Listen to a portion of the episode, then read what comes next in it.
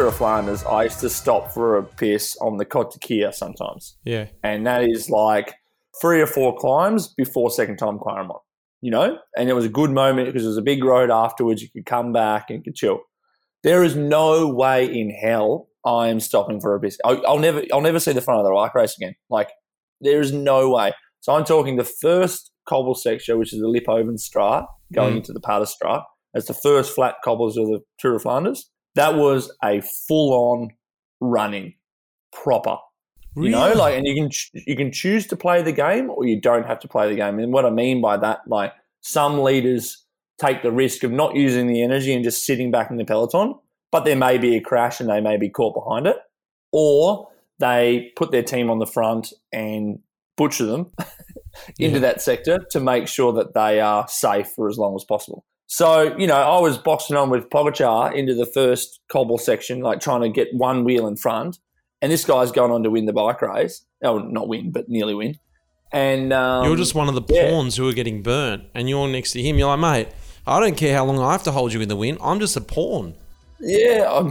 I'm a, thanks, um, but it's true though. It's I'm just next to this king or queen, whatever you want to call him, and uh, this little pawn's just getting in the way.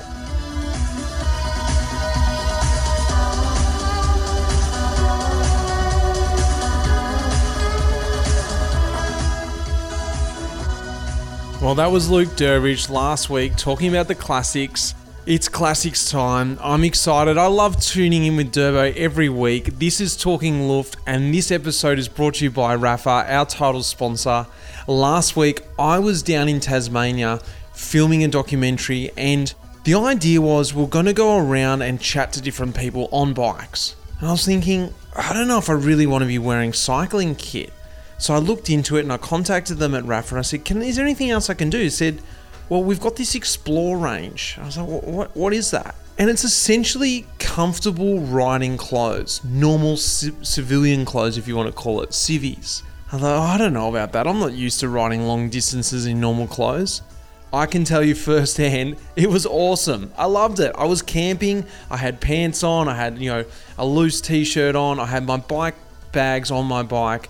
So everything I needed was on my bike and I was comfortable. When I did these interviews, I wasn't standing around in kit all day. It was a w- new world for me. As you know, this is a new world for me and I'm discovering cycling in a different way. And the kit is coming along with me. Rapha have produced this range, the Explore range, to suit this style of riding. And I can tell you firsthand, it's something I want to do again. If you're not in for that tight lycra stuff, this is your area. You need to go and check this out. Now on to Talking Luft 3.0. Now, as you know, if you've been listening to the podcast for a while, Luke Durbridge has actually already done two Talking Lufts, and he's flipped the mic on me on Talking Luft, so he's a well groomed person when it comes to Talking Luft. But I thought, I gotta get in with 3.0. I've got to think of a new idea. Durbo, I love chatting with him, so what I did is I went away and I created a quiz. We've got the Talking Luft quiz. We sit down with Durbo and I try and catch him out. Sit back and enjoy this one, guys, because I certainly had a lot of fun recording it.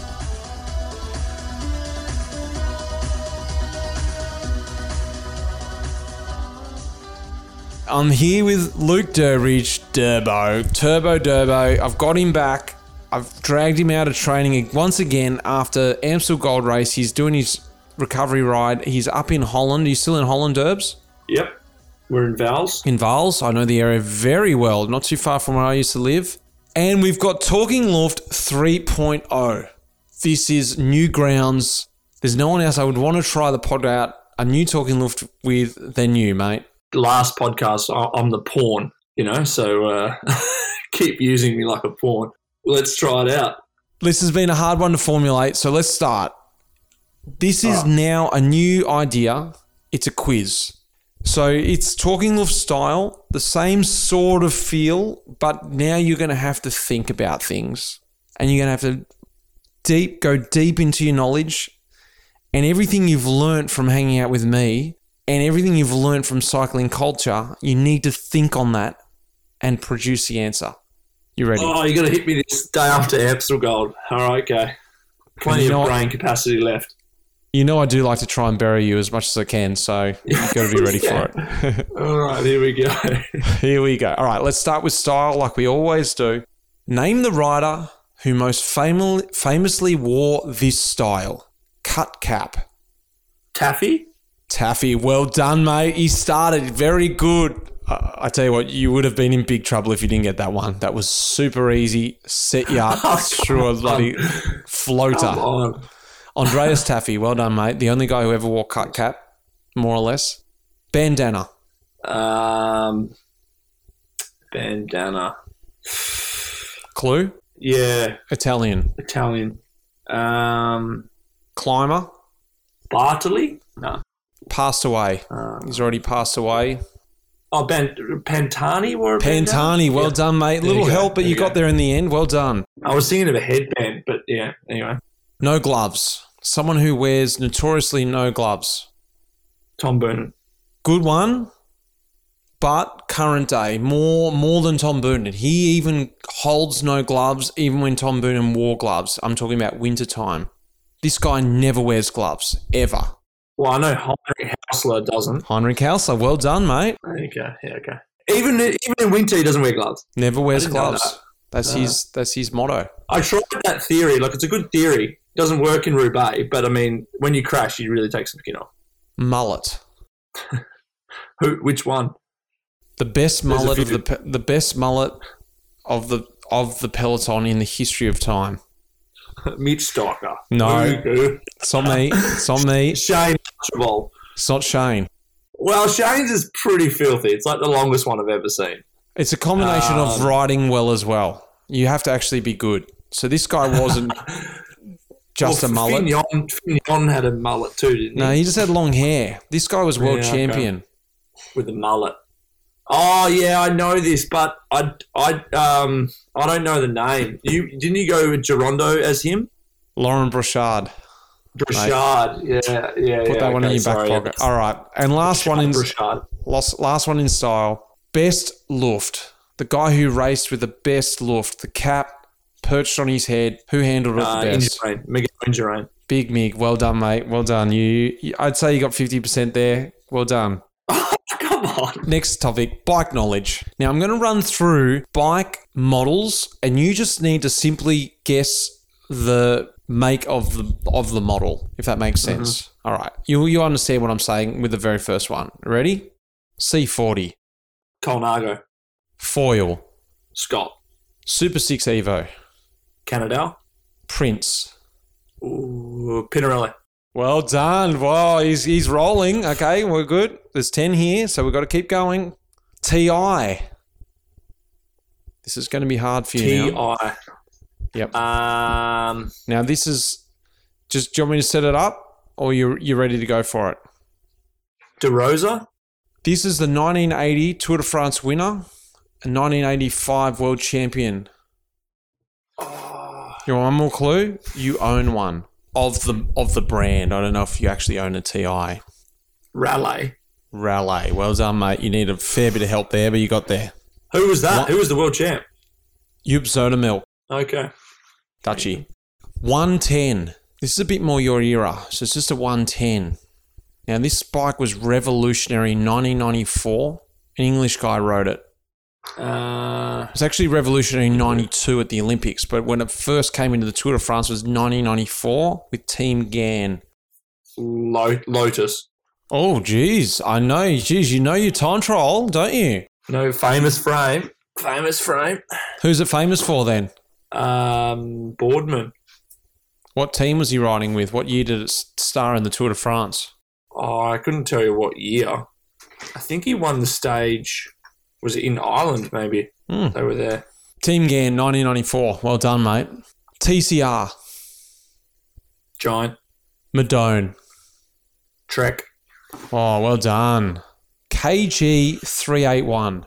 KG 381. KG three eight one. Uh, Think French. oh, uh, Iconic brand. like look. Well done. We got there. Been That a bit of help, but yeah. This is a real, real curveball. Penta. Decathlon. Oh, how did you know that? Oh, nice. How did you know that? How did you actually know that? Because when I was thinking of the GAN bike and it was like French, and I was like, fuck, did, was it Decathlon that they wrote? And then, no shit, that name just sounds like a cheap name. Like, so I was like, oh, it's a, it was a guess, yeah. Oh my gosh, that's Yeah. amazing. Well done. You know, you saved everything with that one final answer. The bike knowledge is, that's not bad. Better than style. All right, let's move on to Roubaix. Roubaix is coming this week, so I've got five questions about Roubaix. Ready? Yep. Name the three Mapei riders who crossed the line together on Roubaix Velodrome in 1996 when they went one, two, three. Everyone knows the photo. They're saluting together. Everyone knows what I'm talking about. Can you name the riders? I think I possibly can, I possibly can only name one. Museeuw. Okay, where did he finish? Uh, he won. Well, okay, well done. That's a good start. but from there, I I'm I'm in pretty bad shape. I, I mean, I could say Tafi was the next one. Whoa, well done. He didn't finish second. So where did he finish? Okay, he was third, Third. Well third done. then. But the second rider was another Italian. Mm. Um, nah, no way. I actually wouldn't have. Gianluca Bortolami. So he was the, th- the the second place rider. All right. Wouldn't have got that. Question two. We did pretty well. Not bad. Name five Roubaix sectors. Well, it's funny. Like the real names are the actual names you tell them. But uh, we've got uh, five Roubaix. We've got Carrefour de l'Arbre. We've got Forest Arenberg. We've got. I mean, I just Well, like have not my the, that's not the exact name. Forrester Arenberg. well Arenberg, whatever. Tornado Um, Arenberg. Yeah, right. Okay, you, you're sort of getting by. Well, that's the thing. I, I only know from just like what people say. Orchies is one, so it's three. Uh, Mark Matteo four, and then Wallace, Stuart O'Grady section. I call it as well. Then I just have these little like things in my head. I don't know the exact names, but I'm like, I know what sector thirteen is. This where Stewie attacked, or rah, That's rah, not so- Wallace. No, no, no, no. I'm, just saying that that's Oh, how I remember. All right, all right. Well done. You sort of Oh. you fumbled your way through that. You did better than actually what I thought. All right then. How long is the track in Roubaix? I don't know that, but I'll can I take a guess? Go for it. 350 meters. This threw me out. I have to admit. I thought it was 333. It felt like a 333 track. It's actually a 500 Yeah. meter track. Really? It it's still I cannot find any other information that says otherwise. But I That's worked back It's way bigger than I'd expected. I worked back from a K to go. You come off that last sector, it's a K to go. Once you go through that Flame, flame Rouge at 1K to go, when you come off the final sector, it's only got to be about 200 meters from there to the track. And then you only do one and a half laps. So if you work that out meters wise, one lap's 500. So plus that 200, that's 700. Yeah. Has to be. It has to be a Has to be 500 meter track, but it doesn't feel like 500. No. I thought a maximum 400 meters, but uh, yeah, right. Oh, there you go. 500. Okay, question four. Who was the winner of the last Wet Roubaix 2002? Oh, actually, I made a mistake here, but I'd still know the winner. The last Wet Roubaix 2002 was Domo-Farm Frites, I think was the team who won, no? That's what I thought. Sorry, that was 2001. Uh, was it two wet ones in a row? Yeah, 2 1 was wet. And that was who you who are you thinking about? 2001? Hincapie broke his handlebars, no? I No, that's that year- that's uh, 2002. That's 2002. 2001, he's a director Uh, for Ineos right now. Dutch. 2002. No, I'm talking about 2001 now. 2002 is a Belgian. Oh, okay. The Belgian is the Lion of Oh, yeah. Flanders who won 2002. Oh, okay. Um, so Museeuw won 2001. Two. Two. Sur- Servais Knaven won 2001. Sorry, that's what I was thinking. But yeah, Right. butchered that question, didn't we? Okay. all right, all right, all right. Let's move on. How long was the Forest of Arenberg?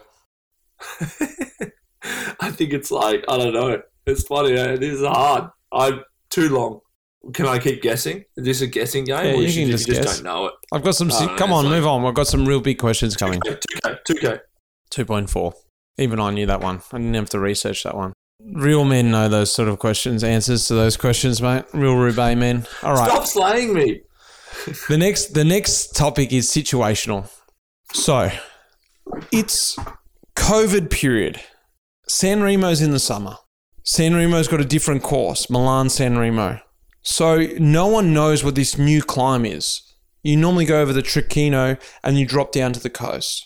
The night before, the team says to you, We're going to drive out 100k and we're going to recon from 100k to 200k and do this new climb that no one's ever done before. This whole area that's really important. They say also in that meeting, the bus is not going to go out. Grab your shoes and your helmet and make sure you put them in the cars as we drive out. You jump in the cars, you drive all the way out there. As you get out there, you arrive, you're putting your shoes on, and you just think, Where's my helmet? You look in the cars for a spare one, there's no spare helmet. So you've just spent 100k driving out here, a very important section to recon for the new San Remo. Do you A. Don't do the recon, sit in the car, waste a whole day of riding, reconning with the team, and ultimately jeopardizing your position in the race on the oncoming oncoming day with your teammates and DS because you haven't ridden the, that 100 kilometers that they crucially said. B. This is ridiculous. Yeah, keep going. Decide to ride in the car until you hopefully see a bike shop and stop and buy a helmet, knowing that almost 100% likely they're not going to have your team sponsored helmet, which will ultimately cost you about 300 euro, plus a lot of work explaining to higher up sponsors why you were not wearing a team sponsored equipment helmet. But you'll still get to hopefully do some recon and you'll be safe. C. What question is this? You notice a small kid on the side of the road, and despite the kid not wanting to give you his helmet, you convince his parents to purchase it off him. you leave the kid crying on the side of the road. The helmet is so small that is only perched atop your head, so it's not even remotely safe. But you're able to complete the recon, and if any photos are taken, you'll be again be explained to higher up. Or D, you embrace the situation. You understand that although it's very dangerous riding without a helmet, but is not illegal in Europe, this may be your only chance to able to rock your no helmet style without a in a real situation. You will be impressing your DS, who ultimately has raced and trained without a helmet his whole career, and therefore you will get to complete the whole recon as planned. But of course, there are the obvious risks of crashing and photos explaining to higher up again, but for a different reason than not being sponsor correct. A, B, C, or D, Durbo.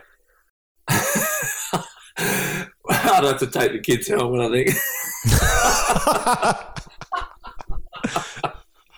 So C, you've Uh, chosen yeah. C. yeah. Hey, Give me your helmet, kid. The reason why I've been able to formulate this question so well is because this is the exact scenario I was in in the COVID period. What did you choose? Did you? uh, I did you chose take D. kid's helmet. I chose D. Uh, Wore a headband and just rolled with it. for it. and you impressed your DS and didn't have to answer the sponsors. Well, the thing Look, is, I went- with Rafa now, so I went back to the DS and he said, Yeah, what's the problem? Just go without a helmet. And I was like, Yeah, what is the problem? Let's go for it. All right, quick, next one. It's the last day before you hit a long period of racing. You've been sick and off the bike for a week before and need this long day to close out a very important training block. You've punctured 90k from home. The closest town is 15k away. And you think there's a bike shop there. You've already punctured once and stupidly don't have a second spare. Do you? A. Rim bash at 15k to the town, knowing that potentially you could wreck one, a tyre, and two, a rim, and ultimately find out there is actually, in fact, no bike shop there, leaving you with a hard and expensive call to Ra- Lara. But give yourself the off chance of getting off with scot free and no damage and a quick replacement tube, and you're back on your way to complete the final session. B. Call Lara. Get the pickup. But obviously, you would need to wait on the side of the road for a minimum of an hour as she drives out, plus the notorious Lara get ready time. Even if she was to bring a tube to go on co- to complete your ride, the time lost waiting and your location where you punctured, with light falling, you would never make it. You would have no choice but to jump in the car and get a lift home and be safely, but that crucial session would be completely lost. C. Sit and wait. Knowing this is a commonly ridden road and potentially someone would come along soon enough with a spare and help you out, and you could be on your way back into that ever important training day, but also knowing it may never happen and time is being wasted just waiting and hoping. Or D, try your hand at hitchhiking. Knowing you don't really speak Spanish that well, if you were happen to land a ride, they were only going to be able to take you to that town that is a that where you think there is a bike shop, leaving you back in the position where you're going to be rim bashing it there, except your bike is probably going to be still intact. But you maybe have lost too much time to complete your ride before dark, waiting for a ride, and even if there is a bike shop there, Turbo. Uh, another absolutely ridiculous situation. Well- but has happened to me and you. The thing is, I like how you put this back on me that who doesn't take two spares. Like, Well, you know, you know, fault. you know, I'm not formulating this this situation from. I'm not fabricating it.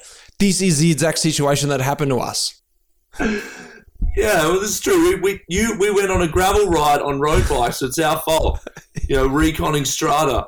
Um, I think I go situation C Pull over and wait, and just hope that someone's got- going to ride by. Because it actually worked for you. Someone picked you up. We No, but I didn't pull shop. over wait. I It- rim, I rim bashed it, and then hitchhike. Yeah. I combined A and D. combined. Yeah, okay. All right. Well, Yeah. I'm gonna I'm gonna go with the hitchhike. There's always someone there. Okay, so you're going with D now. Hitchhike. D. So D. Hitchhike. Okay. All right. Final scenario. You ready? Yep. This one actually hasn't happened to me, but I could just imagine it. It's Gent-Wevelgem. Massive crosswinds. You've drunk way too much coffee and water before the start, and although you weren't needing to go bef- to the toilet before the start, as soon as the flag drops, you suddenly feel the pressure building down there. There's no time to think about it because it's on. Crosswinds from the start and racing full gas. It splits straight away. You make front group, and you are just full gas swapping off turns all day but that piss is just building. So much so that it's so intense racing that you cannot concentrate, even through that intense racing. You know you need to go. You must release the pressure. Do you? A. Piss yourself. Something that is hugely frowned upon, not only in the peloton, but in general society. But knowing it's raining, you potentially could get away with it. You hang at the back and just let it fly, and ultimately allowing yourself to stay in front group, but you would lose all respect in that group if seen urinating on yourself. B. Attempt to piss from the bike. A tough skill to master at any point of the race, let alone in strong crosswinds and echelon racing. You would regain your dignity amongst the pe- amongst your peers and yourself, but would put yourself in danger of crashing and losing the front group. C. You stop. You pull over like a normal toilet stop. Know that the front group would be gone and possibly the second group too, but you can piss carefree, safe, and with dignity. Your race may be gone, but there is hope, and the race is only in the early stages. You may come back in the third group once you hit the hill zone. D. You hold on. Do who knows what damage to your bladder in the short term and the long term and you would own and, and you would have to con- constant, continually fight that urge whilst fighting the riders, the rain, and the wind and everything. It could be your undoing the whole day. And when you do crack, you wouldn't just fall from second or third group, it would be the end of your day. But while you fight it, you're still in the front group living the dream. Give me your oh, choice. Oh, well, okay, A and B. Like, Oh, you can't choose both. You to choose one or the other. All right, well, if it's raining, I'm gonna go A. Oh, There's you're no pissing you're just going to piss yourself. piss- I'm just gonna piss myself. And if it's pissing down rain, for sure, because it's probably freezing and it keeps you warm. And that's I'm just gonna lose my dignity and stay in the front group and ride on to win, get welcome. And I don't give a shit. Throw that kit in the bin. But uh, but uh, yeah, this is um, this is what I would do. Okay, great. Moving on. Food and drink. A few questions left. What do all these beers have in common? Westmalle Double, Rochefort 10, Orval, Chimay Blue. A. They are all Belgian Trappist beers. B. They are all brown in colour. C. They're recommended to be drunk from a tulip shaped glass. D. None of these beers are under 8% in alcohol content. Do you need the answers again? Yeah. Uh, yep, go again. A. They're all Belgian Trappist. B. They're all brown in colour. C. They're all recommended to be drunk out of a tulip shaped glass. Or D. None of these beers are under 8% in alcohol content. That's a Westmalle Double, Rochefort 10, Orval, Chimay Bleu. I'm going to go the last one. Run me through your thought process. I think Rochefort's not Belgium, and I don't know that, but I think so. And Chim- uh, Orval's not brown, and So that excludes. B. They're all Yeah. brown in colour. Okay, that's out. So you think A, they're not all Trappist. That's out. yeah. So that leaves No, you they're with not Belgium. You said Belgium, no? Belgian P- Trappist beers, I said. yeah, yeah, yeah. So I didn't think Rochefort was one. And Okay, then So you're going with D. These beers are all under 8% in alcohol content. I thought you said over. None of sorry, none Oh, of is it- these none of these beers are under eight percent alcohol in content. That's right. Yeah, so they're all over eight percent. Yeah, Happy with that? Lock it in. yeah. Wrong. Bam bam. They're all Trappist. A. They're all Trappist. Orval's only seven percent. All of them are from non from a tulip glass. And Orval is a blonde beer. That's right. Well done. Okay. Um, Derbs, you're up there, mate. You need to be doing this study up there. Which of these is not a wine region? A. Côte de Nuits, Côte de Trieu, Côte de Brulé, or Côte de Rhône? Is not a wine region. Côte de Trio. What's Côte de Trieu? It's a or the Knokteberg, whatever you want to call it. It's a, a climb in uh, Flanders. well done, mate. Oh, you saw through. Well done. Two questions left. Which of these coffee orders is not a coffee? A magic, a golpo, a cappuccino, a bachelor. Surely that second one's not a coffee order, a Golpo. Maybe I'm wrong, but I just even if that is one, I'm not ordering that. You're locking in B? Yeah, I'm locking it in. Like I struggle to say magic as it is. You- so you've had a bachelor then? No, I don't know, but at least at least it's a word. Well done. I can't believe you've navigated through that. A golpo is not a coffee, believe it or not. Surely, it's it's a stupid word that you would come up with. It's actually quite hard coming up for a fake name for a coffee. A magic, a magic is a double ristretto with milk in a tulip glass. A golpo No, doesn't exist. ordered. God. Cappuccio is like some- is an Italian word for a cappuccino, and a bachelor is another word for a flat white in Melbourne. Oh, okay. Or you can get a golpo. Throw it out there. Yeah, you um, I'll throw it out there. Something from Melbourne, I'm sure. All right, the last question today on Talking Luft 3.0 is about you. This is the topic. Durbo, what position did you finish in your first Paris-Roubaix?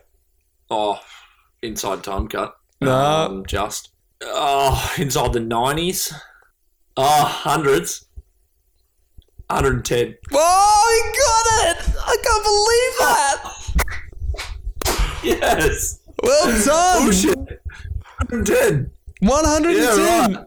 Well done. Yeah, okay. I thought you you might have known that one because I knew it was pretty pinnacle for you. You and Luke Rowe out the back all day, made time cut. 110th. Well Yeah. done. I can't believe you guessed that. That was. I've had some good guesses today. Good guesses.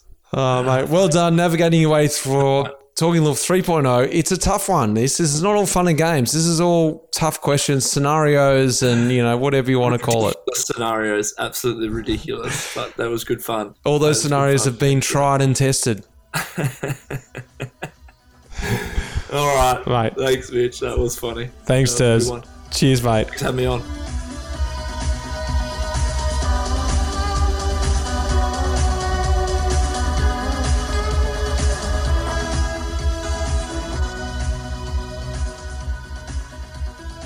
What did you think of that?